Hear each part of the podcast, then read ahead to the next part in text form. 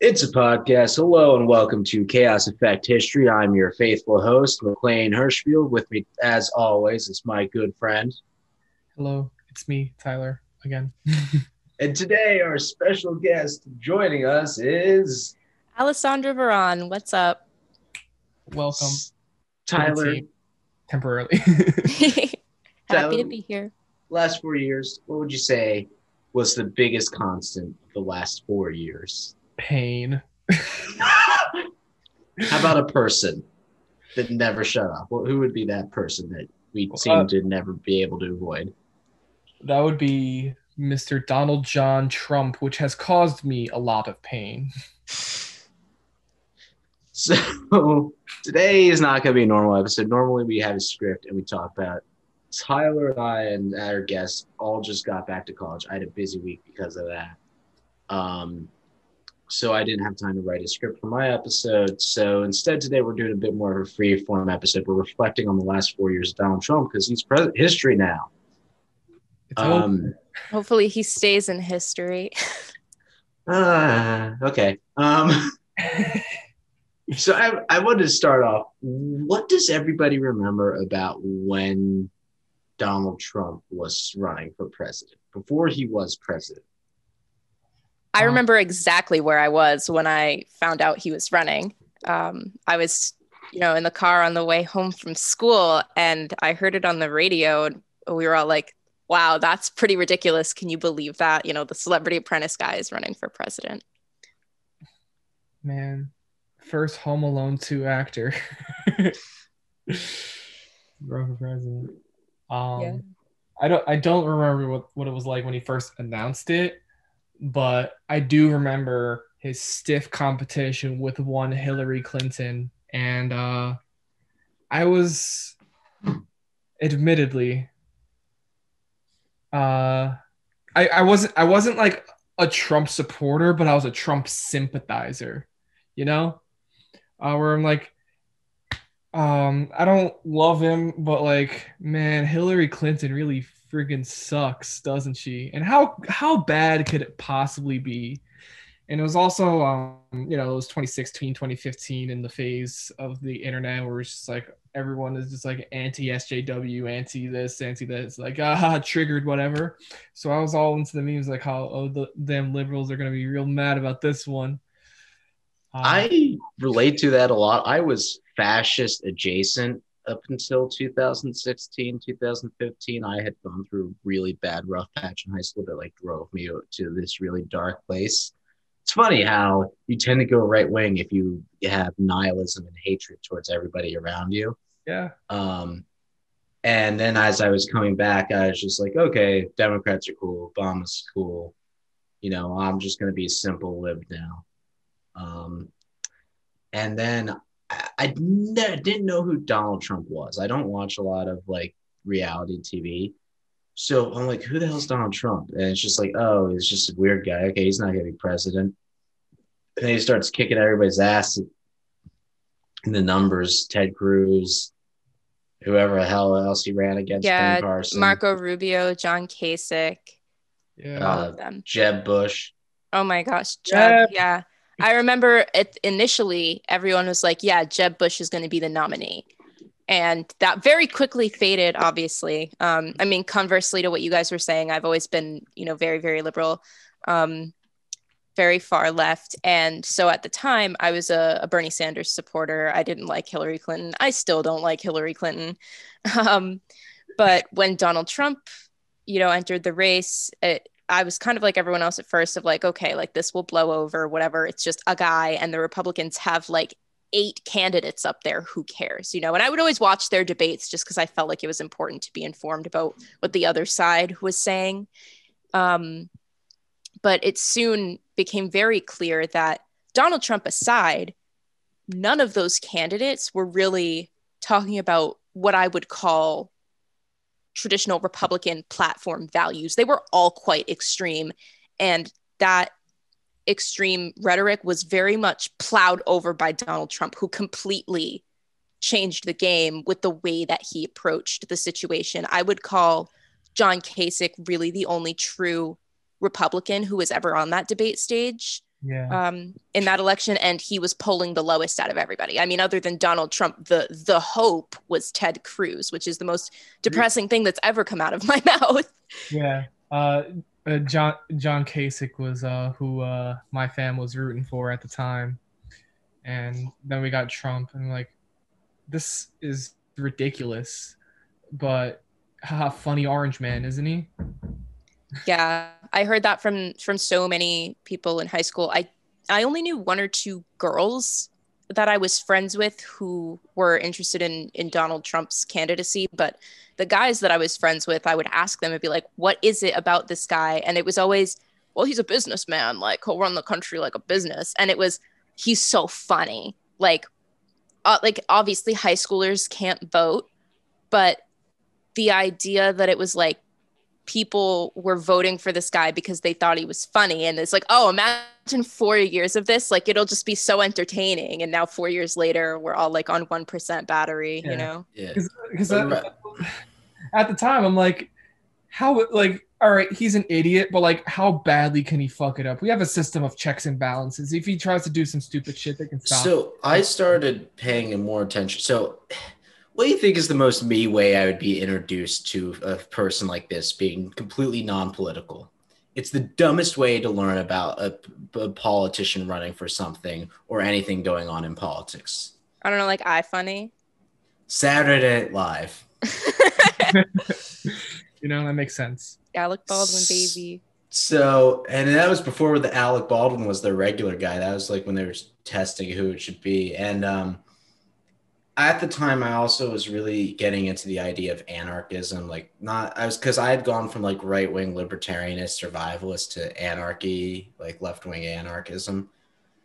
Um, and like, there's a lot of crossover between uh, anarcho capitalist and anarcho leftist so there's like some mutuality but i didn't get why so many people who were libertarian were for trump when i started to hear more about him because he was outwardly authoritarian in his things. He wasn't really promising business he was promising like complete authoritarianism. And then i think at this point we could talk about like yeah we never thought it'd happen. I think there was a moment where i started to believe he could be president. Mhm. And that was a moment at school. I go to school in Pennsylvania. We are all north of the Mason Dixie line. Um, and I just remember driving with my dad and seeing a lot of Trump signs, a lot of Confederate flags, stuff like that. And it felt weird. And like, I just thought, well, maybe it's because I'm more, I live in a more rural area. But I remember I was going to visit my girlfriend at the time who did not live in a rural area. And this auto mechanic shop near her had put up a Trump billboard like something that's not coming down in a long time. And to me, I'm like seeing, well, this kind of areas has people that hardcore. I imagine that's it's not just the rural areas, then, is it? And that was to me the first time I thought, yeah, he could win this. And then he won. So does everybody remember him winning?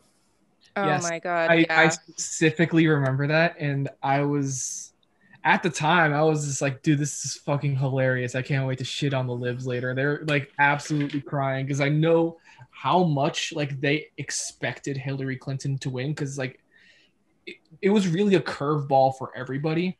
Like unless you're like an ardent Tr- Trump supporter, like where you just like don't even listen to facts. Like it was the the writing on the wall was almost was clear for everybody that Hillary Clinton was going to win. Like the polls were in, were in her favor. Everybody was um kn- knew that Donald Trump was a fucking loser. So like when that happened, I'm, and I'm like I'm looking at these stadiums that are filled with like celebration gear and everybody ready to like have a party, and then like just seeing the utter shock in their faces. I was like, yo, this is fucking hilarious. yeah i had um a couple of months prior to donald trump being the nominee um i remember talking to my dad about it because things were not looking good um it was pretty much at that point between him and ted cruz of like all right is ted cruz gonna like save the republican party which those words coming out of my mouth oh my um That reminds remind me to tell something I learned recently about what Lindsey Graham said about Ted Cruz once Yeah. after you're done. Um, so I remember talking to my dad and being like, honestly, I think Donald Trump has a really good shot of being the nominee. And my dad was like, it would never be him. It would never be him. And my father's side of the family are liberal Jews versus my mom is liberal, but a lot of her side of the family is um, more conservative. They live in um, New Hampshire, um, like middle class, that like a middle class Republican. That's where her family comes from. So to hear this from my dad of being like, he'll never, he'll never be the nominee. I was like, like you should, you should know. Um, and then lo and behold, it, election day comes, and I was going for a walk with my best friend, one of my best friends at the time, who, similar to you, what you were saying, Tyler, was um, much further right at the time due to certain like internet wormholes. He's now a, a very uh, starch, uh, stark leftist, but at the time he was like, if I could vote, I'd vote for Donald Trump and then we, we were going for a walk and, and he was like what if donald trump wins? And i was like oh don't even say that. And he was like i know it will never happen but like can you imagine? And i was like oh i don't want to. And that night um, the two of us and a couple of other friends were were at our friend's house. We were playing jackbox at the beginning of the night um, waiting for the numbers to start coming in. Then we start watching the electoral map. And i would say five of us there were like banking on Hillary Clinton. And then there was my friend who was pro Trump. And then I had two friends who weren't really involved, but like if they had to choose, probably would have chosen Donald Trump. And things start to look worse. And like the room just starts getting quieter. And it gets to this point, like at a certain time of the night, where I was like, I just want to go home. Like, can we, can we just go home? I can't watch this anymore. And by the time I get home, it's like pretty pretty certain that Donald Trump has won the election. And I remember just going into my room and just crying.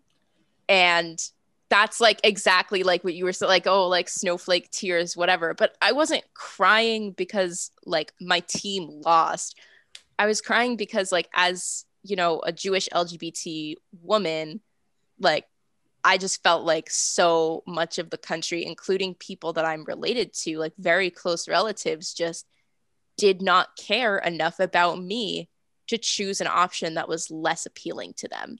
And so that was really defeating. And I remember just being really scared of what was going to happen because so much of the the rhetoric that was being used in his campaign was so harmful to to so many people, not just you know people like me to to disabled people to people of color you know to um, muslims and you know immigrants and all of these groups of people that i was like if i'm scared if i'm this upset i cannot imagine what these people are going through. And that was a lot of you know where the emotion i was feeling that night came from. Um you know so uh, tyler and i i was part of the really dark side of the right wing internet, like when that was starting to become like 2014, 2015. And I, I left because I realized how bad it was getting.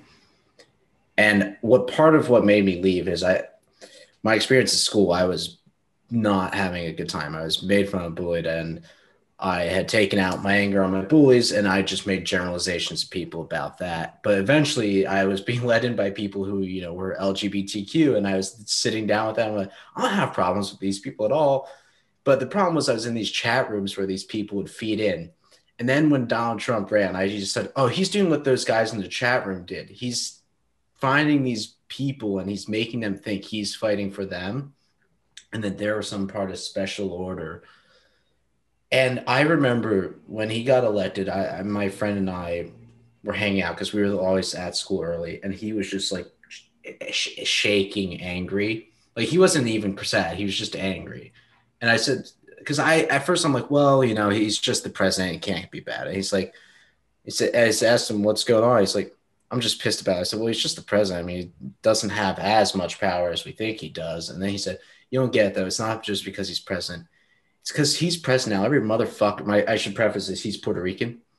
Every motherfucker is going to think it's okay to say the shit that he's been saying to me now, to anybody. They're going to say it to all of us. They're going to make the fun of us. They're going to be fucking racist out the, the gate, you know? It's not, you know, and I, I got, and that was the first I realized that it's not just the policy that was affecting people. It's, Trump was beyond the president. It became a movement, it became a style. And I started seeing this I went to a very small school. My graduating class was 38. Oh wow. And a lot of the people who went to my school were upper class. I'm I was on the lower epsilon of that tier, and I am by far uh, like upper middle class. And I noticed that it was always the, the people who, you know, because I at the time I was more of a liberal. I was just liberal, probably libertarian, uh, anarchist. So I'm like, okay, well, they know what they're doing with their money. Everybody, and but and so there must be smart people if they have money, but they're like, oh, I realize they have their money because they're okay with this evil ideology of power. Cons- and this is kind of what radicalized me is I was seeing how power was being used to consolidate money to these people, um, and that's that was something I started to realize is that this was a movement beyond. And I remember at the time in the internet, like these terms that we all know, like Proud Boys, you know, alt right, um, Boogaloo Boys. I had remember that year those terms starting to pop up. Gavin McInnes creating the Proud Boys. The Pepe meme became a symbol of Trump and the alt right. Um, and the the, boot- the previous perfection symbol became white power. So it's this symbol on it's the okay symbol this is what we use to say okay in diving because this means up, this means down. So we use this as okay. My dad and I would do that all the time. We don't do that anymore because we're both scuba divers. But if you do that above water, everybody assumes you're a racist now. And I yeah. hate that. They're, yeah. They, the Can't play the circle game anymore. Everything.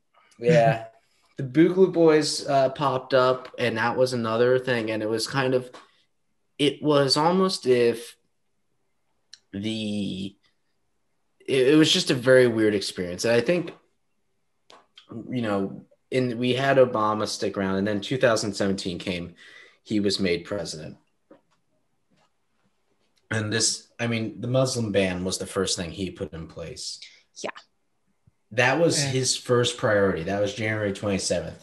Yeah, I um I looked it up to to watch what he had said about it at the time. And the quote Donald Trump said this. He said, Donald J. Trump is calling for a total and complete shutdown of Muslims entering the United States. That there is a video of that. That is what he said. So all the people who are talking like, oh no, it's it's these you know threats and stuff. Like no, it's it was openly xenophobic, and that's why right. the the first two proposals were struck down by federal courts. But you know, of course, June 2018, the third one was the Supreme Court said it was cool, and until Biden, it it was there, and it originated as a list of seven and ended as a list of thirteen, because um, they added six more in sometime in 2020. I don't quite remember when. Um, and Islamophobia was very, very, very big at the time. It has been since 9 11. Yeah. It's been since huge. 9 11, but it feels like at that time there was a spike, more so than there is now, even. I think mm-hmm. now it feels like the race and pendulum shifts depending on what's the biggest concern to the right wing. Yeah. yeah. Uh, now, now for, that like ISIS is like kind of gone, nobody really is thinking about the Muslims anymore. But it's yeah, exactly. It's like which blew up, so now we're going to talk about the black people. Right. Yeah. It's like which which group of people of color is the quote unquote biggest problem for the right wing right now? Because and at the what, time it was the muslims and right now it's it's black people. And it always it always you know in recent times has alternated between the two. Um and oh, you have um Mexicans you know latin americans thrown in when it's convenient. And that's that's really what it is. It's like who can we blame right now? Who is the easiest to blame yeah. And Latin Americans is really a very. Uh, I have had a lot, a lot of friends who are Latin American. Um, you know, one of my best friends is Puerto Rican, not Latin American, but he's considered a Latino. He's, and he. I just, I remember, like, I think he once put it. It's like the thing is when they look at a black person, they hate a black person. When they look at a Mexican or a Hispanic person, they pity them and they don't see us as a threat. They just see us as lesser all around. We're he said like they see us as disposable labor, and that's why people make jokes about us being gardeners because they see us as as I think he's put it. They see us as like the new slave. Yeah, it's That's it's it- it's so i think pervasive this idea that people who are from anywhere that isn't america are lesser particularly people of color of course because you know white people you know coming from europe particularly western europe and people in canada and whatever it's like kind of white people in america see it as cut from the same cloth so it's like oh you know like my my great great grandmother came from Sweden. Like the Swedes aren't a problem, but like, oh, you know, have you ever heard of Pablo Escobar? Like, you know, those Latinos, like, and and that's the um the kind of idea that's promoted. And it's amazing to me that Donald Trump was able to slip in so much disrespect to Western nations during his presidency. He called Trudeau dishonest, Macron foolish, um, Turnbull the worst call he's had by far when he was making you know phone calls to different nations like he has not pulled punches from western countries I didn't but when realize. it comes to when it comes to attacking the people of a country he reserves that for countries that you know in america we we would refer to as minorities he um, or countries we'd refer to third world, even though I Ugh, think third yeah. world is the most derogatory, um, derogatory term, in my opinion, to give a country that when you are vastly responsible for the conditions of said Yeah. country. to Um, we, you know, talking about uh, the thing, especially regarding Islamophobia, this is also, I, I'm trying to coincide what's going on outside of just him being president. This is when in Portland, Oregon, you'd see uh, a man was stabbed trying to defend two Muslim girls from a, a guy who was assaulting them. They would hear stories over and over again about people just berating as attacking Muslim people. And then you just get from the right wing these more and more infuriating, um, outlandish stories of stuff. And the one thing that I, I always find very interesting is uh, I, I'm going to preface this. I'm an I'm an agnostic. I don't have any general belief in religion. I observe religions with a imp. I'm impartial to them. But anytime I hear criticism of Muslim culture, it is something that the conservative agenda regarding Christianity has tried to put forward. You know, oh, over there they punish women for losing their virginity. Isn't that like the, been the one of the big movements of the Christian movement? They and you know, it's like, oh well, if you were gay over there, they would kill you. And like if I like if you're gay over here, there's a strong chance you get killed. yeah i mean we think about i mean it's 2020 now i, I was going to say 20 years ago um over 20 years ago just a bit you know matthew shepard was beaten to death because he was gay and you know you go back to even the 70s where most people who were alive in the 70s are alive now um you know you have people like Marsha P. Johnson, who, you know, was drowned, pushed over a bridge because she was trans. Like this, people have been killed for being gay, not by the government, but by the people, which, you know, is as bad in the sense that the lack of safety is still there and less so now, but in the in the 20th century, the government didn't care. They did not care that that LGBT people were being um, persecuted by other citizens. I mean, you look at Ronald Reagan. Ronald Reagan all but ignored AIDS because, yeah, let the gays die. Who cares? Even, like, even though Roy Cohn, who was on his group, was an pretty much outly gay man. And, you know, quick story on Roy Cohn, bastard in life.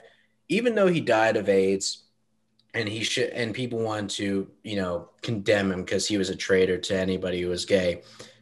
Probably the one of the most badass things the LGBTQ plus community ever did was include his name on the AIDS quilt with just three words which was, I believe, uh, victim, coward, bully.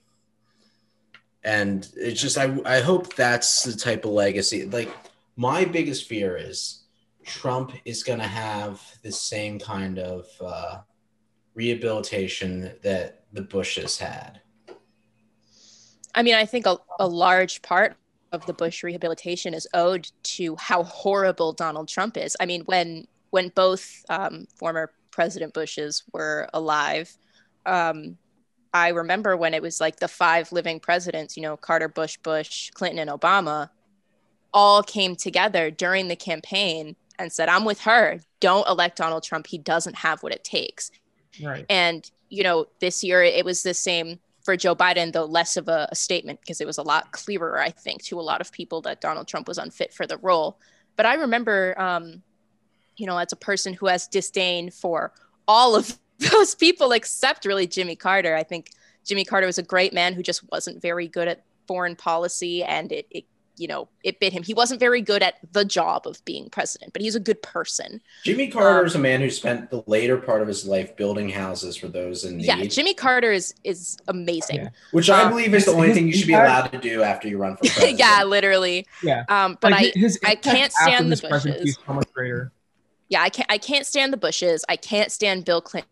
At the time, I was an Obama fan. I have since um, you know, strayed away from the the Obama loyalist path. I'm not, you know, very happy with him.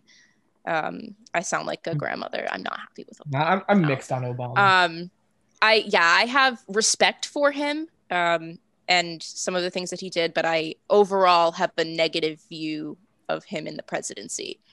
um, that said, at the time I was like, wow, like look at this, you know, across the aisle, everyone is coming together and they're saying, not this guy, shouldn't like Republicans, shouldn't that speak to you? Um, and of course, the answer to that question is no, it shouldn't. No. Um, or no, it doesn't, even if it should. Um, Donald Trump but, made it okay to be outwardly racist, and people just want to be outwardly racist. Yeah, yeah and, and I mean, like, I like it has like not glorified, but I think resulted in the romanticism of the Bush presidency for, you know, textbook Republicans who are, or I would say like platform Republicans and not like, you know, overall conservatives, like people, the people who, you know, align more with the ideas of Kasich, McCain, Bush, um, Romney, people like that who your Lincoln Project Republicans. Yeah, exactly, Lincoln Project Republicans. Yeah. Um, speaking of Lincoln Project, let's. I want to talk about like a lot of the media grifts that started popping up because uh, like that's the thing I correlate the most is you had Ben Shapiro swearing that Donald Trump doesn't represent the Republican Party and he'd never vote from him, then going to defend every single decision Donald Trump would ever make. You had Dave Rubin, who used to be part of the Young Turks, which is a left wing, left leaning news network, then leaving and claiming that the left wing lies and he's a classical liberal and that's why he's for Donald Trump. You have had Jordan Peterson, who's led this crusade of Nazi apologism um, and, you know, not that bad isms about the Civil War and Holocaust, which is anytime anybody denies the Holocaust, I believe you should get a right to punch that person in the face as hard as possible and do terrible things to them. Because I mean, I an outstanding number of people like died. an outstanding number of people died. Yeah, I mean, I, as a know, person and, of of Jewish descent, like I, I remember it dawned on me when I was quite young the difference in size between my dad's side of the family gatherings and my mom's side. My mom's side is Germans and Italians. There's a ton of them. My dad's side, it's pretty much, I have two immediate cousins. There's my grandparents, my aunt and uncle. Um, and then there's, you know, distant family that I don't really know. And it, it one day it dawned on me, it's like, oh, right. The people who would have been responsible for the continuation of family lineage were murdered yeah, by I mean, the government. Like, I'm I'm part Jewish and I'm very removed from the Holocaust. Some of my family was Jewish, uh, was in America before that, and they kept it a secret. They were Jewish because America is just as anti-Semitic as any other country was at the time. Oh yeah, America's extremely anti-Semitic. Um, my I believe uh, to be born in a hospital, my grandfather's mother lied about her, her heritage. So, um, and also just I am somebody, I have a family of, I come from a line of people who fought in World War II and they were all heroes. Like they were the guys who stormed Normandy, dropped the bombs over Germany, and fought in the Pacific. They were heroes as far. And then when people, um, so we're going to talk about Charlottesville now. When people were marching on America with the swastika, the ultimate symbol of evil in any textbook, in any context, and Donald Trump came out and said, "Well, there were good people on both sides." Very fine people. Yep. That that was that was the moment where I decided that you cannot reason with the right because Trump was inevitable. Like at, I, I try to justify that there are good right wingers, but at now it seems like he was the inevitable lead up to what they had allowed in their party for so long. You yeah, know, I mean, uh, you you account for, you know, you can you can say, I'll bet I think that it's a dumb point. Uh, dumb is an understatement oh like people carrying confederate flags like they're just you know like ignorant like they think that's their history because they're from the south and you know people carrying nazi flags like they're just being edgy but you take it a step further and remember that they were carrying torches and shouting jews will not replace us and those in the eyes of the president are very fine people and that's disgusting like there is right. like watching that like it it like scares me all over again. I I saw BlacKkKlansman, Spike Lee's 2018 film, for the first time earlier this year for a report I was writing, and he plays um, clips from that from the Charlottesville uh, terrorist. I would call it a, a terrorist attack, um, and just watching it, like I was holding back tears because it is terrifying. Not I, just that that's happening here, but how many people are part of that? I remember watching the clips from after BlacKkKlansman. I had to do night check one night, I'm pretty sure I was doing it by myself. Night checks when we go out and take care of the horses. And I just got so angry that I picked up a bale of hay and chucked it maybe 12 feet down the barn. I'm not a very strong person, but I was just so angry. It's very rural of you. That was um you ever being so mad you just chuck a hay bale? Um, and I just remember being like angry and tears about seeing that and reminding. And I'm still getting like I'm getting worked up right now thinking about it. And I get part of it's guilt for me. I'm not. I I am passing for whatever the most ultra conservative standard is. I the only thing is I don't have blonde hair, blue eyes. I am a kind of tall, very generic looking white dude. And knowing that that's easy for me, just something about that bothers me. I, the why it's not. It, to me it should be easy for everybody, and it makes me incredibly angry. I feel guilty that, you know, there's that saying, uh, or there's that thing like, oh, people are just, you know, are just choosing to be on the side of these things because of white guilt. Yeah, you should feel white guilt when you see horrible things happening to the people, and you know it's because of other people that look like you. And how and and and thinking about how like you know I, read through t- uh, history and I was joking about this Tyler on our last episode that this is the face of evil for the last hundreds and hundreds of years, but this really is. This is the face that ended civilizations that white people and it, it's infuriating that then you have people defending the south in the civil war defending germany def- doing this. I mean it, it's and at the same time you had this president who they turned into a demagogue of that ideology.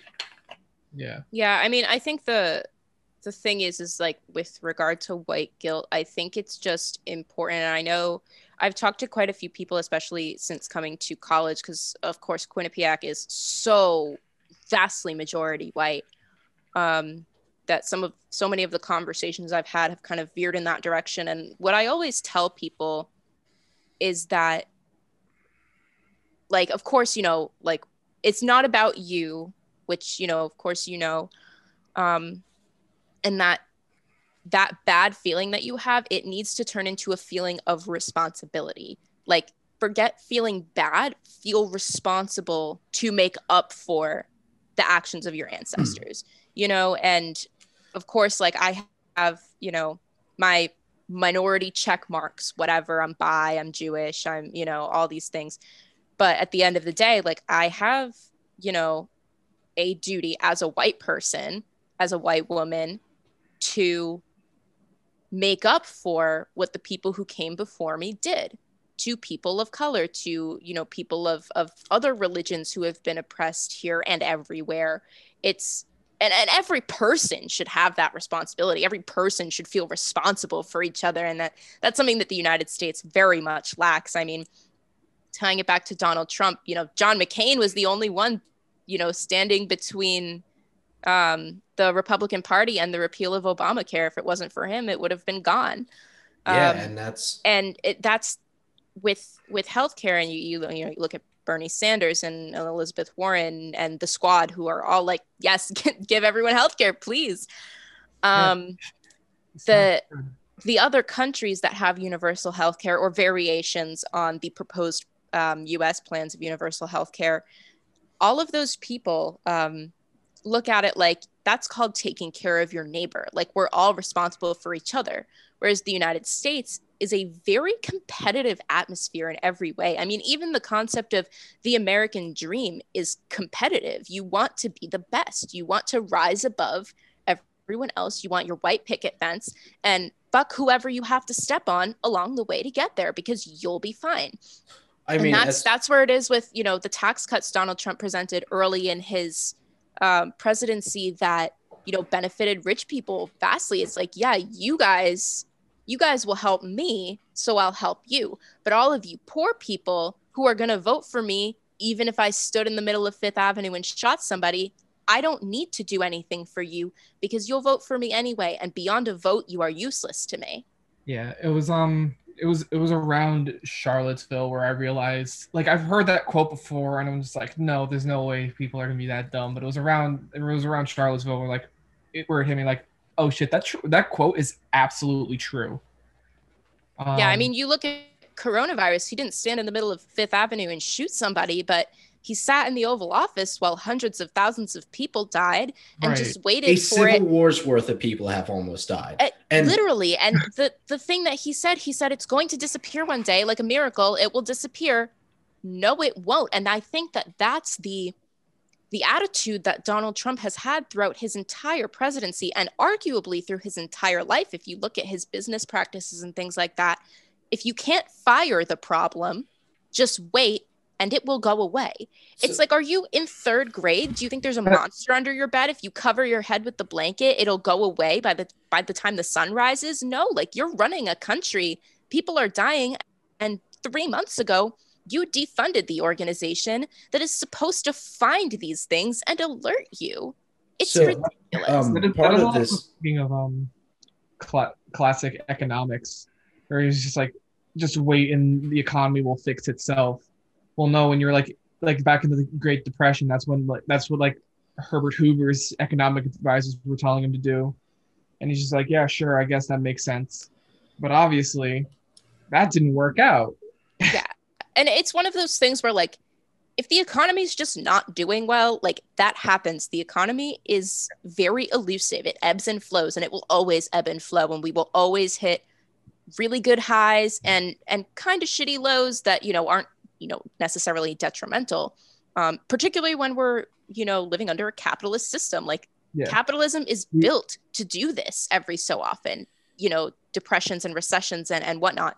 But the thing of it is is when you are trying to fix a problem looking at it economically is the issue he should herbert hoover should not have been looking at the Great Depression like, ah, the economy's bad. He should have been looking at it as people are suffering. How do we help people despite the shitty economy? And by extension, you know, fix the economy. And with Donald Trump, the concern with him wasn't people are sick, it was the economy's bad. Because before that, I think according to a Gallup poll, 68% of Americans who were polled were satisfied with the economy like unemployment in February was at a 50 year low. Like, and that's right. that is an effect of the way that Donald Trump's presidency went. You look at 2017, 2018, that is attributed to Barack Obama's presidency, just like um, the I'm- what what Obama walked into in 2008 can be attributed to to George Bush. But 2019, 2020, yeah, that's Trump's economy. And it Obama's tanked. presidency was he was given a recession, which was probably you know the closest we'll get to a dep- like the Great Depression. It was a bad recession, it wasn't Yeah. that bad, but it was bad. It was really And No, I remember my dad got laid off during that. It was really hard. and yeah, I mean, I I was in a bit more luxury, but I do remember there were. I I was so I was young at the time, but there were those moments where work kind of slowed. My dad's a contractor, so work kind of slowed down for him, and just you, you had those memories of things were like getting different. You didn't under I didn't understand what was going on at the time. I was like eight, two thousand eight, Yeah. and then by ten we were recovering and um kind of starting to recover. But Yeah. I mean, it just and I, I want to clarify. I probably didn't word what I was saying because I was getting angry. What I was saying about white guilt was is I, I agree with you. We have to use our position, and it, to me, it's getting angry with people for not who are like me and probably come from a similar background for not understanding why that because of who they are, they have an automatic privilege in life or in this country at least. And you can't, and it's true. There are pe- pe- white people who are disenfranchised in this country, but there are privileges that you have as a white as a white man in this country. You are there are a lot of privileges you have that a lot of other people don't. And that I guess I was trying to say that I want to clarify that because I could realize I was getting angry talking over myself. But Trump's Trump's plan of ultra capitalism mixed with fascism was something.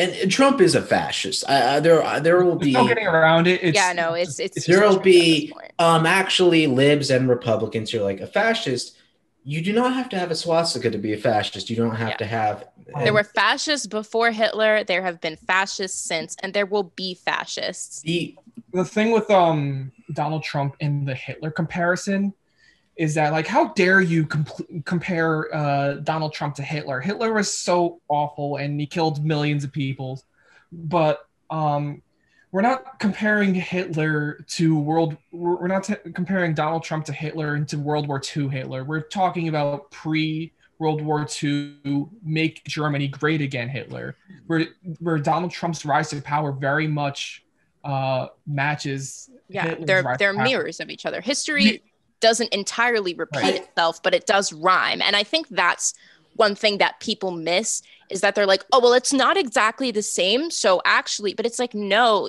you have to look at this from a perspective that isn't linear.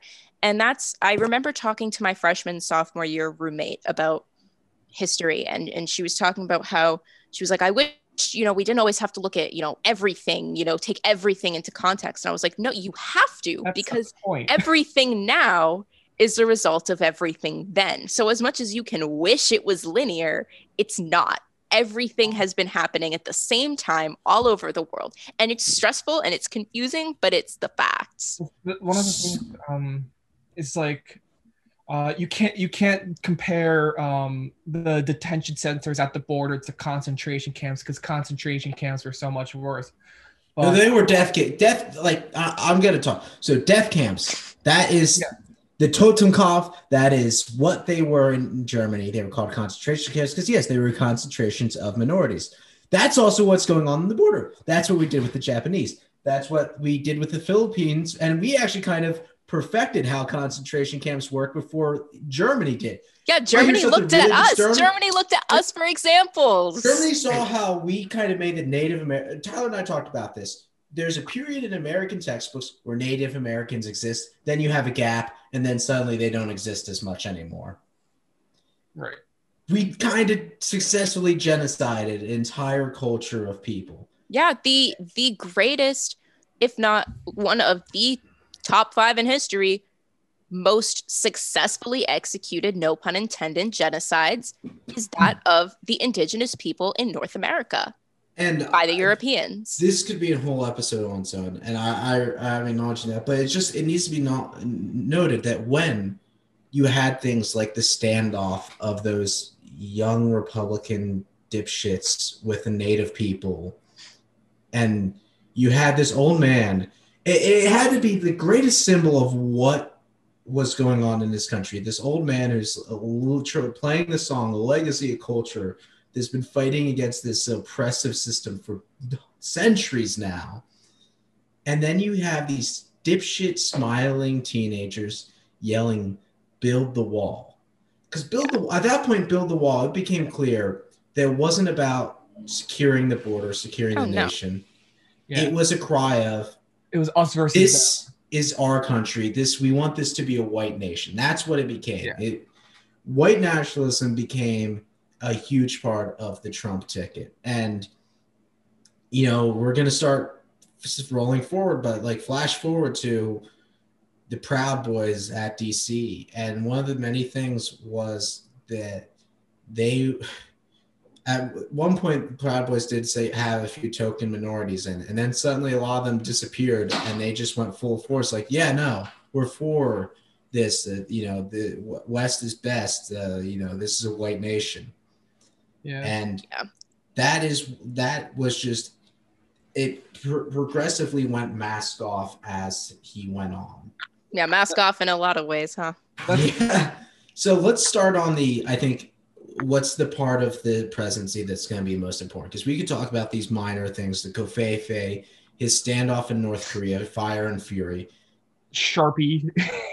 but 2020 is when things started to go downhill. And I want to take this back to a moment between me and Tyler. Tyler texted me, Are we going to have a war, third world war? Me, what are you talking about? Then I look at Twitter. Oh, fuck, we're going to have a third world war. Because before coronavirus, before everything got incredibly terrible, this was January 3rd. The president assassinated the general of a country we are not at war with. Iran, which then led to one of the largest political, um, not political, but like most cold, like cold world, cold war speed run, where Russia said, "Okay, well, we'll back the uh, Iranians." Then China said they back the Iranians, and then everybody in the EU was picking apart who they'd side with or if they were going to be neutral. And Britain, of course, it's like America's doing it, we'll do it. Yeah, Um, literally. Cut from the same cloth, us two. quite literally um and i had this moment of is this the war my generation dies in except this time we're the fascist bastards Yeah, and I mean, say what you want about Iran and what Iran does wrong. In that situation, the United States of America was in the wrong. We have no right, and very rarely in all of history have we ever had the right to meddle in such a way in the affairs of other nations. And it is something that we continuously do. And of course, as an American and as a human being, I don't want there to be a war. I don't think there should be any wars anywhere ever. Um, and of course, I don't want, you know, my friends, my family, and, and, you know, whomsoever to fall victim to, you know, the workings of a selfish government, which is always what happens in wars.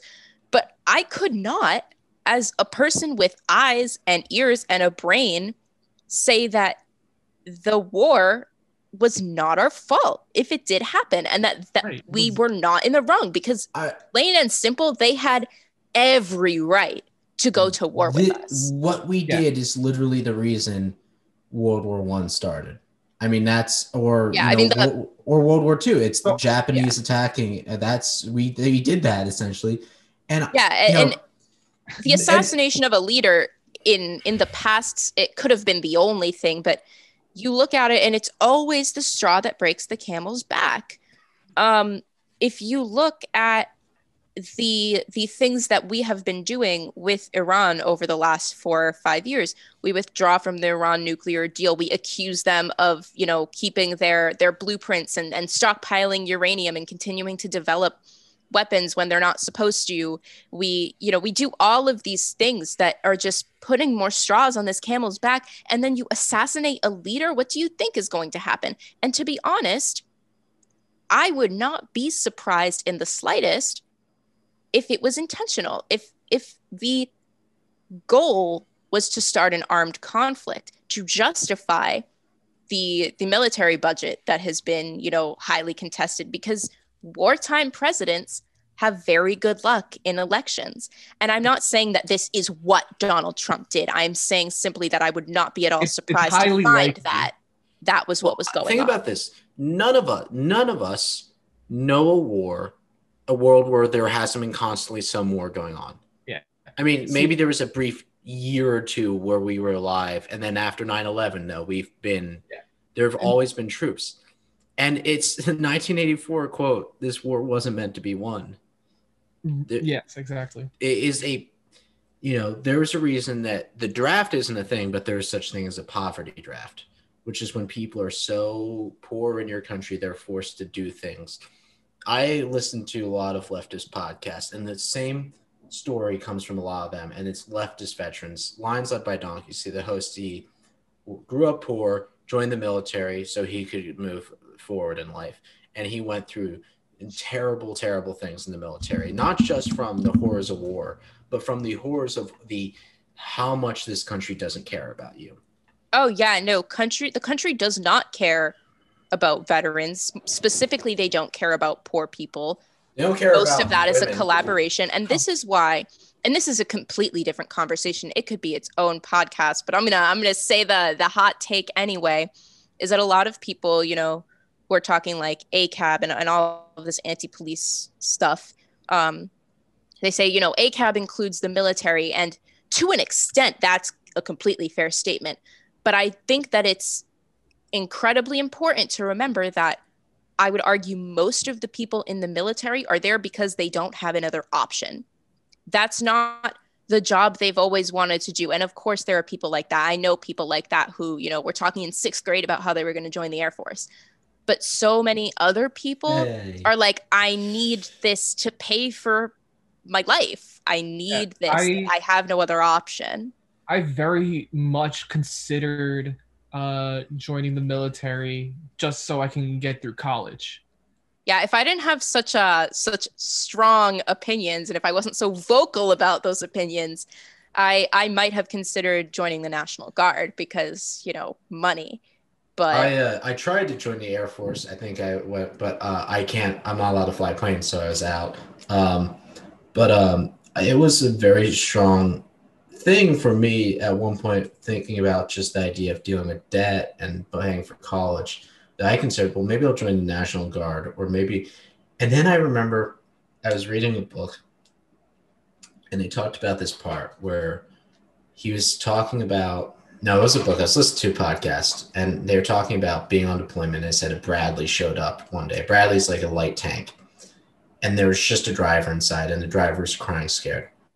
The driver was part of this convoy, and this Bradley had been hit by three separate IEDs. The first time they their communications not out, they try to go forward. Second time, both guys, the commander and the gunner, abandon it with the rest of the crew. The driver doesn't know that though, because the radio's knocked out. Third time gets knocked out. They think he has to be dead. So they move on. They don't recover his body. They move on. Driver wakes up hours later in the middle of Iraq by himself. He'd been abandoned. The, first, the one rule that we've been taught about the military our entire life leave no man behind. They did abandon. And no officer should have let that happen. But that's just, they don't care about you. The, uh, the individual at the end of the day is that they, we like, and think about that it used to be the troop was the highest thing, but then we realized the troops were average people. So then it had to be the special forces are who we care about because that's now who they turn into their heroes. So these special forces, because the average troop is just an average person, probably will have negative things to say about their military experience. But now we have to go to these special forces guys who we let be cowboys doing whatever the hell they want. I mean, a goddamn war criminal was let off the hook by Donald Trump, given a pardon. Multiple war criminals were people who executed civilians and hostages, or not host, yeah, hostages. That's what they were. They were civilians they captured and killed. And and here we go back to the same reason that we don't have universal health care, the same reason for for so much of the the oppressive um, you know tactics used by our government and by people in our society is that America is the nation of the individual and Donald Trump embodies that. Donald Trump embodies this idea of be in it for yourself and you will succeed and you will become you know, a rich man, you will own businesses, you could be president if you want to, and you can say whatever you want and no one's going to stop you. And that's the appeal. That's the appeal of Donald Trump is that he justifies all of the things that so many people have been too scared to say. And he makes people believe that they too by doing the same things he did by coming out with all of these opinions with all of these you know tactics and ideologies that they can be like him. Consciously or subconsciously trump supporters want to be like donald trump it's you want it's it's an idolization you want to be like him he's on a pedestal for you and that's what you want And now we get past the war part of 2020. And 2020 to me kind of was, I got really annoyed at the beginning of 2020 because everybody was doing the roaring 20s. It's the 20s again. Guilty. Yay. yeah, I know. I kind of brought that up on purpose. Um, no couple people in this room that are guilty. yeah, you're really just uh calling us out right now that's fine Well, we had fun It was a good it's not the Great Gatsby, kids. The 20s was a terrible time to be alive. it was and it is again so Well, I, w- I, was, I was just happy because like the 20s was really cool if you're white. Um, if you're So- a white man who made six figures a year. Yeah. so I, wa- I, I, I was just happy to be able to like uh, experience the 20s as a brown man. He's like, you know what? yeah as Man, a gay i was very excited Man, if- man, if only uh, people in the 20s weren't fucking awful. yeah it was it was an aesthetic decision and But we the, the 20s are happening just not the not the party part I remember being in screenwriting class and somebody said, Anybody else hear about this virus? And I said, Yeah, it sounds pretty bad. And then I remember a professor I won't name saying, It's not as serious as what just happened in Iran. How innocent we all were. yeah, we, And this was a very, and I'm not going to blame, he's not a bad guy for saying that. The media in this country played down the virus a lot. And then you start hearing everyone these played stories. down the virus you heard, oh, well, it's going here, it's going here, it's going here. And then it started happening in the European countries, the countries where they started really getting concerned because everybody there is. Italy. because those are first world countries and and we expect them to know how to handle the situation like Yeah, not China. Not China. the China's second more country in first world than we are. And yes, Yeah. they're doing terrible dictatorship stuff. China is a horrible place, but they have their shit together on a lot of levels that the United States does not, and that needs to be Right. recognized. Um, but and then you started hearing about the cases in America. At first, it's, it's not that bad. It's the swine flu. Remember the swine flu? The swine flu I was remember yeah, yeah, sorry. it's a really SARS. bad flu. Yeah. And then a lot of people start dying. And then But it's not Scream. that many, McLean. Remember, more people die from the flu every year than are dying from coronavirus. yeah. Um, the the the, I thing, just hemorrhaged. I'm joking. the thing that lends credence to Alessandro your theory earlier about how Donald Trump was like intentionally trying to start a war is when he started calling coronavirus the invisible enemy. Yeah, And I think he got mad that he couldn't turn this into his hero. He, he he couldn't make this his Abe Lincoln Civil War. He couldn't make this his FDR World War II speech. He's like, well, you know, I'm a wartime president now, but nobody humored him. Like, no, and is do you know what? If he had actually been a leader, if he had been presidential about it, this could have been his have civil been. war. This could have been his like his you know FDR. Strong achievement. I would never give him said- the dignity to put him on the same level and as neither would I. or but- FDR because But in terms of events, like it, this could have been Right. The thing that saved the Trump presidency. It was going to be one or the other. It was going to be the thing that saved it or the thing that damned it, and it At was the, the latter. very least, this could have been his 9/11. Right. Yeah, I'd And I mean- this why Bush got his time that he did. yeah, and had he not been like, oh, it's going to disappear, like it's it's going to disappear, it's fine, like the Chinese virus, the Kung flu, two things he actually called it. The Things China would have been virus, different. ladies and gentlemen, it's the and also him saying things like Kung Flu China virus. There be, suddenly became a huge anti-Asian sentiment. And once again, the pendulum swing, and you know this is something that has happened a few times, but this was, the- you know, very first. And I know a lot of um, I've listened to a lot of podcasts where Asian people themselves said, you know, in America we aren't as discriminated as other minorities, and we kind of. But then this happened, and it seemed like we were suddenly once again very hated in this country. Yeah. And I remember hearing stories of like people stop uh, like people get angry with chinese person in the street for the virus and it was that and then the most i think so I, i'm getting curious to ask everybody this because i think i have a very different perspective on how but how do you remember the virus becoming a thing that was definitely happening here So, okay, um, one of my best friends has been going to college in Italy for the last few years, and she's here now. She just finished her senior year, but I was very, very clued in on coronavirus far earlier, and, and another good friend of mine was studying abroad there. So it was something that was in my, like, in my, you know, my my field of view far earlier than you know someone who probably had no ties to the European countries in which it was it was happening in a very severe way. But I remember cases popping up. I remember it was the West Coast, then it, you know, it was Colorado, and then all of a sudden it's happening over here on the East Coast. And I'm from Massachusetts. Um, I'm 20 minutes south of Boston, and I I remember seeing an article that likened Boston to the next Italy in terms of you know being just an epicenter of this virus.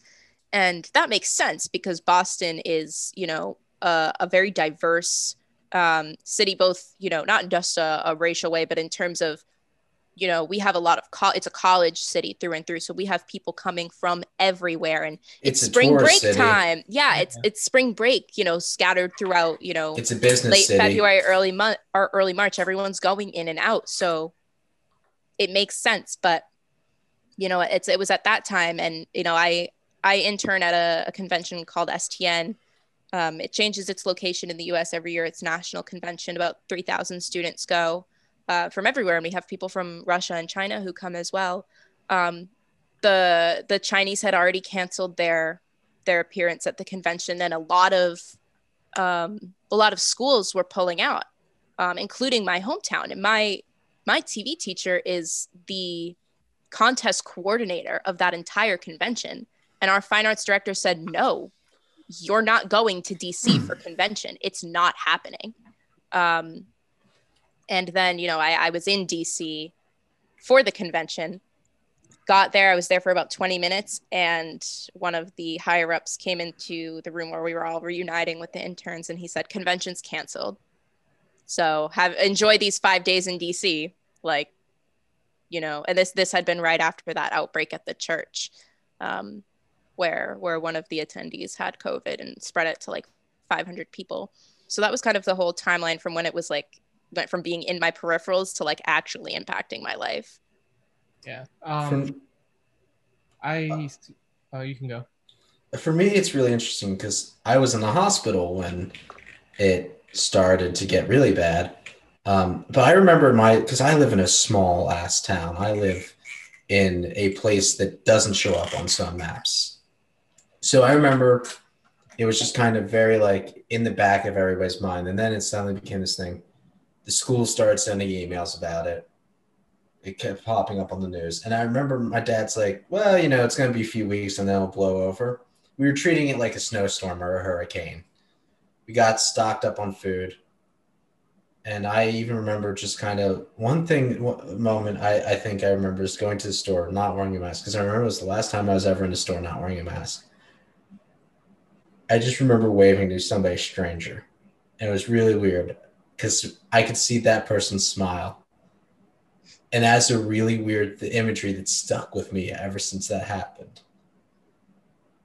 And Yeah, then wow. I had destroyed my leg in a stupid, doing a stupid thing. Um, and then I was in the hospital. And then that's when we got the email that we will not be returning to the campus for the spring semester. And then as I was in the hospital, you, you ever watch a zombie movie? And there's that moment where there's like the moment of panic where everybody's running around because like one of the patients just ripped off a doctor's face. It was like that, but calm. What- It was. Do you ever see like the first episode of like The Walking Dead? Yes, it it was very it was very much like that. And I hate to be the person comparing. It's like a movie, but because I hate I hate it when people do that. Yeah. But it's hard not to do that because it really was. And I remember being this moment where the nurses came in and told my parents, "We're gonna have to have you leave because it's gonna be on a essentially only anybody absolutely needs to be in here." And then I remember they, uh, as this was going on, that like nurses started leaving. Oh, they tested positive or they were in contact with. And I remember wings of the hospital were being shut down and getting moved around to essentially be safer. It's a miracle I never got infected because I probably would have been screwed if I did because I was in bad shape. Um, like I, I was like out of surgery, so like not exactly you. If you just have, if you've ever just gone out like a surgery to do with like anything that's like a trauma, not, not trauma, but like a sudden injury that's like needs surgery, you're not in good shape. You feel sick and terrible and weak. And if I had gotten COVID, I, that might have been bad for me. And then I kind of remember just getting home and I remember healing because I had my leg and spending the whole summer healing. And I think, you know, either way. But then I remember when I heal and I could finally start walking around again, the disappointment of not being able to go see any of my friends, go do anything, go anywhere. Because that wasn't the world anymore. We were still in this virus. But then I think the more angry thing was at the end of summer hearing about countries like Australia, New Zealand, even fucking Britain maintaining some level of normalcy because they had managed it better than we did. Um, And then, uh, Tyler, go ahead and tell us about your experience, and then Yeah, we'll talk so about the I- next big I, chapter. I remember because we were still at school um, when it was starting to go down, and especially like in Italy where we had friends like studying abroad, and they're just like, tr- they're just like panicking trying to get home because it's getting really bad in Italy, and like, oh, this is like scary now. Um, but at that point, we didn't have re- we really didn't have any cases in the United States. But then I'm like, okay, China is where it started. Obviously, is going to be pretty bad there. And then Italy was kind of just caught off guard by surprise now because they didn't expect it to come over there. And then now they're absolutely being devastated. So, we, in theory, United States should be prepared for this, right? like, we should be ready. We should have uh, precautions in place. So when I saw one, two cases popping up in the United States, I'm like, all right, contact trace those people. It'll be fine. And it was far from fine because we dropped the ball hard. Um, one of the last times We remember- threw the ball away. we said Yeah. bye. I, I remember um, I went You know the- what we did? You ever see uh, like an old Three Stooges movie where all three of them go for the ball at the same time and they bump into each other and in the way and the ball lands dead center? That's what we did. um, That is America. I, I I'm I'm from uh, New York City, so for a while, our my city was the worst in the world.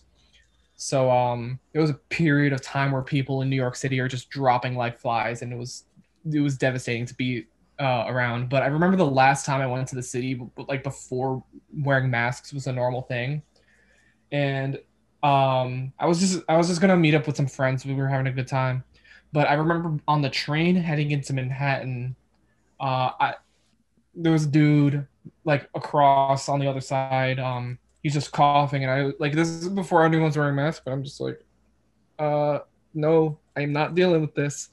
And I had a bottle of hand sanitizer. I was ready. Like every single thing I touched. Bef- this is before anything was closed. Everything I touched was like, I got I gotta sanitize everything. And then very soon after that is when everything started going south. It started going south, and I wasn't very personally affected by it. Like I didn't really know many people um, who had uh, corona, but um, somebody in my family uh, had a stroke and he passed away because the hospitals were not safe to go to. So that was that's the inverted effect of um, corona there, and um, it was it was like so depressing knowing how little aid that New York was getting from the federal government, even though New York is supposed to be like one of the crowning achievements of America. And it was just like you're really gonna the federal government's really gonna leave us behind right now while people are literally dying. And then you have donald trump on tv saying it's gonna we'll, we'll be fine by april. We'll, you'll be able to go to church on um for easter and shit like that. I'm like no you're fucking wrong. People are dying every single day. You can't just it's not gonna uh, just because it got hot it's just not just gonna go away. Yeah, and then on top of that, we had the murders of George Floyd and Breonna Taylor. And I, I'm not going to harp on this part too much because we covered a lot of the racism of this presidency, but we saw him support a police force under what he called law and order, which is a classic fascist nomenclature for basically saying, yeah, no, I want total control and I'm okay with this abuse of power. And we saw police beat up American citizens every day and we saw military grade weapons used on American citizens every day. Um, and some weapons that are banned in war. So, Yeah. I mean, take that as you will. You are less than how they think of the enemy in war. Um, Um, and it, it's so, I think, prevalent how that coincides with coronavirus. mhm. I went to several protests in Boston and in Providence, Rhode Island, um, Black Lives Matter protests, and everyone there was wearing a mask. Um, that needs to be recognized. Um, I had, you know, my mask on, and I had every protest. I had these two uh, pairs of lab goggles that I brought with me um, in case we got maced or tear gassed. Um, You're going to need something more heavy duty for tear gas. I mean, Um, it, anything, anything helps. you anything know? helps. Um, that will help you run it- away. But particularly, um, you know, for people, I, I didn't bring it for myself, more so for people who I knew would be more likely to get targeted. Um, in those situations, a- anything helps. You know, we we had water bottles with holes poked in the top, um, you know, things like that, and the evil, and yes, I'm using that word of any group that you know, first of all, has the authority in a situation. Second of all, is at fault for mass suffering. That chooses to use weapons like mace and tear gas during a global pandemic that is ravaging our country, a pandemic that predominantly attacks the lungs and a person's ability to breathe. People die choking on their own bile, choking on the air they're trying to breathe from coronavirus because of the way that it attacks their immune system. And those are your weapons of choice, things that target the way that you breathe. There is an extra level of evil in that. And I don't care if anyone is going to try to say, well, that's just what they use. No, no, I it's it's deliberate. I think the picture that will stick with me from that protest was a picture of a child wearing a Batman costume on the shoulder of their father being met by, uh, by a police officer pointing a grenade a grenade launcher at the child. A child wearing a Batman and it's and then this leads into my next part. This would all come together we'd have our election. At the election, who won, ladies and gentlemen? Joe Biden. Joseph R. Biden. Joseph Robinette Biden. Robinette. Oh my God. That is You didn't know that was his middle name? No, I assumed it was like Robert. No, it's Robinette. I don't care enough about Joe Biden to find out what the R stands for. I just thought that's funny. Um, and Trump had been saying that he wouldn't accept the win. And then we saw the coming to light of things like QAnon. Because QAnon could have been ignored before this point, I'd say, pretty easily. Because QAnon, they only had one or two terrorist attacks linked to them. You know, that's In the US, that's a small number. yeah, you Yeah. know, it, they're lone wolves. They're wo- lone wolves working as a part of a large pack of people, but they're lone wolves. Um, and they started saying there will be this storm that will uh, we will execute all the Democrats. And flash forward to January 6th. January 6th, the Capitol was stormed. They did not kill. Thank God they did not kill any of the politicians there because But they no. plan to, and, that needs to be. they killed a police officer while doing so. A woman was shot in the throat. Another man was tasered himself to death when he accidentally tasered his testicles. A woman was trampled to death wearing a "Don't Tread on Me" flag. Another man committed suicide after the events. And that is what their president got them a moment of violence where we saw the police do nothing because No, the police did something. They opened the gates on video. opened Yeah. the gates, ushered I- I people in. Took selfies with I'm not the defend the police guy, but that first video that came out, they were actually. I, I will say this: the police could have done more, but they were trying to put them into like an overflow. Have you ever been at a concert? They'll have these overflow zones. Mhm. That's what they were trying to do. They didn't do it properly, so they basically end up laying everybody in. But one round of tear gas, one round of pepper uh, pepper balls from paintball guns would have ended that all. Nobody needed to die, and you know what? I I've heard a lot of people, I've people I know and people I'm friends with say that woman deserved to die, but she didn't need to die. No. No, she didn't. And I, I think it's important to say that, like, while there are circumstances where you can say a act of violence leading to death was warranted or justified or whatever, that's never what you want. I mean, I I am a person who is in favor of the abolition of the death penalty. I don't care what you did. I don't think that anyone has the authority to kill you. No one should die was she doing something where the use of you know force that led to death was to an extent justified yes you are participating in a coup d'etat. You are trying to overthrow the government to kidnap government officials to kill government officials. You are you are participating in an insurrection.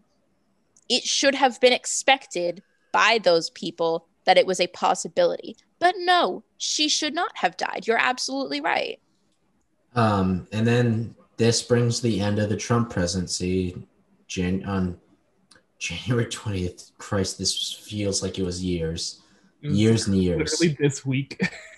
like Um, three days ago I remember my dad and I were driving, and I just said to him, "Hey, remember three years ago when we voted for Joe Biden and he won? Yeah, that was cool." Um, and it was literally like two weeks after he, we the election was confirmed.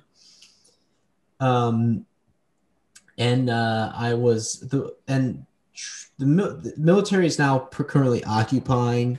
National Guard is occupying Washington D.C. because of the threat people have been getting arrested across the country some being released some probably not Yeah, I just Yeah. uh, I got a newsstand notification that said the Justice Department and FBI debate not charging some of the rioters. I'll be looking into that later because I will say all of this. them should be charged in jail. i i don't think absolutely everybody there who is charged the people who are provoking things the guy like the guy with the zip ties it should definitely be tried and never see the light of day but there are some people there who i think Who had don't no need jail but rehabilitation that is not of our prison I mean that we don't have a rehabilitation system in this country. No, so we you have a- give those people the next best thing, which is keeping them away because those people are a danger to the American public.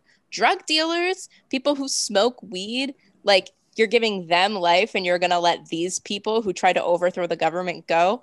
Absolutely bonkers to me. I don't Like- agree with the the fact that people should do drugs. I don't agree with people who do real drugs, but I can say this by far, they're far less of a threat to me than any of those people at the Capitol were. Oh, 100%. Um, 100%. and then this leads me to the last part I'm going to bring up is what happens now? Because Uh. we are in a part of politics where it seems the right is divided between the pro-Trump and the anti-Trump party, and there's talks of them breaking off into the Patriot Party, who is linked directly to the Charlottesville riots or attack or whatever. So the Nazi call party and, and Yeah. The and Nazi Republican light party. Yeah. diet diet fascism or full fascism. Anti Antifa. yeah. Yeah, yeah. anti anti, but that Divide killed me. now divide them fraction. Yep. Yeah. yeah. The Reduce the number, babe. Um and Holocaust and it seems like some of the right is going full Holocaust denial mask off with their beliefs. oh, for sure, because that that. pokes holes in their ideologies. It seems like every Republican who's stuck with Trump, Ted Cruz, uh, Shawley, Matt Gaetz, is trying to gun to be the next Trump for the election. I don't And think none it- of them will be. No, Ted Cruz is a man who is so hated by everybody. No one likes Ted Cruz. His roo- his roommate said, "If Ted Cruz had every single belief I did, if he was a Democrat, etc., I would only hate him one percent less than I do right now." Um, yeah. I mean, I just uh, that and then- man like let Donald Trump like come for his neck, come for his wife's neck, his family, and then said, "Yeah, like I'll overthrow the government for you, daddy." Like, sure. What? Formats. What? And also, Lindsey Graham once said that if somebody were to kill Ted Cruz in the Senate and you held the trial of the murder in the Senate and the Senate voted on it, they would probably get a pardon. Leave it to Texas. Um, Texas is going to go blue over the course of the next couple years. Oh, That's yeah, one thing that's that coming. is, that's one thing that's coming. I will say. yeah, and I the exodus of the right wing public figures from California is interesting to me, such as Elon Musk and Joe Rogan moving to. Um, and Elon Musk isn't. He's just whoever's going to give him money. He's going to try to cling to the Democratic Party now. At least Um, publicly. Ben Shapiro said he's uprooted from California now, is putting his uh, company in Nashville and plans on producing. Yeah, Ben right-wing Shapiro can be uprooted from planet Earth as far as I'm concerned. I don't really care what he does. Ben Shapiro's a little man. I'm sure if the three of us got together, we can like yeet him to some other country. I would love that. We'll just shove him in a locker and slingshot him Just across say some hypothetically, border. we remove Ben Shapiro from power and shove him over there. I just want you to know, Ben Shapiro thinks we're all anti-Semitic for making fun of him now. Three three Jewish people sitting sitting in a podcast. Or like kind of two and a quarter Jewish people. two and a quarter Jewish people. Two and a half Jews. Jews, Jews. Well, we, I'm sure because we all are related people who voted for Obama, we're not true Jewish people. Oh yeah, no, can't possibly. People people who recognize uh, you know, that that Israel is committing And yeah, so it seems like the right has collapsed in on itself. Not to say there's not still threat. The left is seeming hope. Left and the Democratic Party are seeming hopeful. I mean, in all honesty, I have no hope for the Democratic Party. I think that the Democratic Party is a group of spineless normies um, who who want only normalcy, who want centrism, and centrism is fictional. And here's why: it's because centrism is not a set of beliefs; it's a position on a scale that changes constantly. And where we are pushing further right, where we have been pushing further right for years and years and years in this country, centrism, centrists are just what Republicans were 20 years ago. In any other country, our Democratic Party would be their right wing. Right. Like, Like, AOC, who is like socialist, like like leftist scum. She's a like co- whatever. Chinese She's communist agent. she in in you know most other like you know liberal countries is a centrist and that's Yeah. not to say oh like aoc so I, I i totally dig aoc and i think that she gets a lot of hate from leftists that she doesn't deserve and even more hate from everyone else that she doesn't deserve I'm not a socialist. I will say this I'm a progressive populist. I want what's in favor of the majority of the country. There are things on socialist and socialist views I disagree with. You know, we could talk about Second Amendment debate about that all day. Um, I don't believe certain aspects of education should be free for everybody. But at the end of the day, I want people to not starve, have a place to sleep, and be okay if they ever injure themselves. Because I and the fact that there's people that disagree with you is so shocking and so gross. Like I, I had a conversation and I won't say who it was with, but I was talking to a friend of mine um, last year, maybe freshman year, about raising the minimum wage. And she was talking about how she doesn't think that everyone deserves to be paid a living wage. And I was like, You work at a grocery store And she was like, Well, yeah, but I'm like 19, so I- it's different. I had so I posted something on Snapchat about how Amazon's trying to get rid of unions. And the first person to message me was a former roommate of mine who shall remain unknown, who said, I we Amazon, I work for Amazon. We don't need new unions. It would only hurt us. He's the son of a millionaire. Mm-hmm. Literally. I worked for Amazon and the guilt was too much, so I left. I was like, $15 an hour is so good, but I can't do it. I can't. I applied, but they wouldn't take because I was broken. Uh, Um, Yeah. yeah. it turns to out anyone when to anyone considering being an Amazon shopper, just get Instacart instead. It's not worth selling your soul to Jeff Bezos. Yeah, the problem is when you live in a place that's near absolutely nothing, you have to compromise with evil True. sometimes. So, yeah, you know, forgiveness if you have to, but also, Yeah. Um, No so judgment, but- we're wrapping up here. This was a good venting. oh yeah. We will continue with our normally restored history programs, but before we go, we do our questions. And this week's question is a fun one, at least for me, because I kind of already enjoy doing this. To our guest, Tyler, my faithful co-host, if you could re, if you were to be a reenactor for any time period, whether it be civilian or military, which time period would you to choose? Oh, I- that's an easy one. It'd be so dope to be one of the fucking elephant riders on Hannibal's army coming out of the Second Punic War down Italy over the. That'd be That's awful your- because so your- many so many Carthaginians died uh, from the cold and on the way to Italy. So like it was pretty shit. But like once they got over there and they're stomping all over the fucking all over the place, that's like the ultimate power fantasy. It's probably pretty cool. I also like that because most like cavalry reenactors have to own their own horses, so that implies you now own an elephant, Tyler. yes, that's another thing that's absolutely dope. How about you, Alessandra? So I will not lie to y'all. The first thought that came into my head was, well, which authentic outfits do I want to wear? True.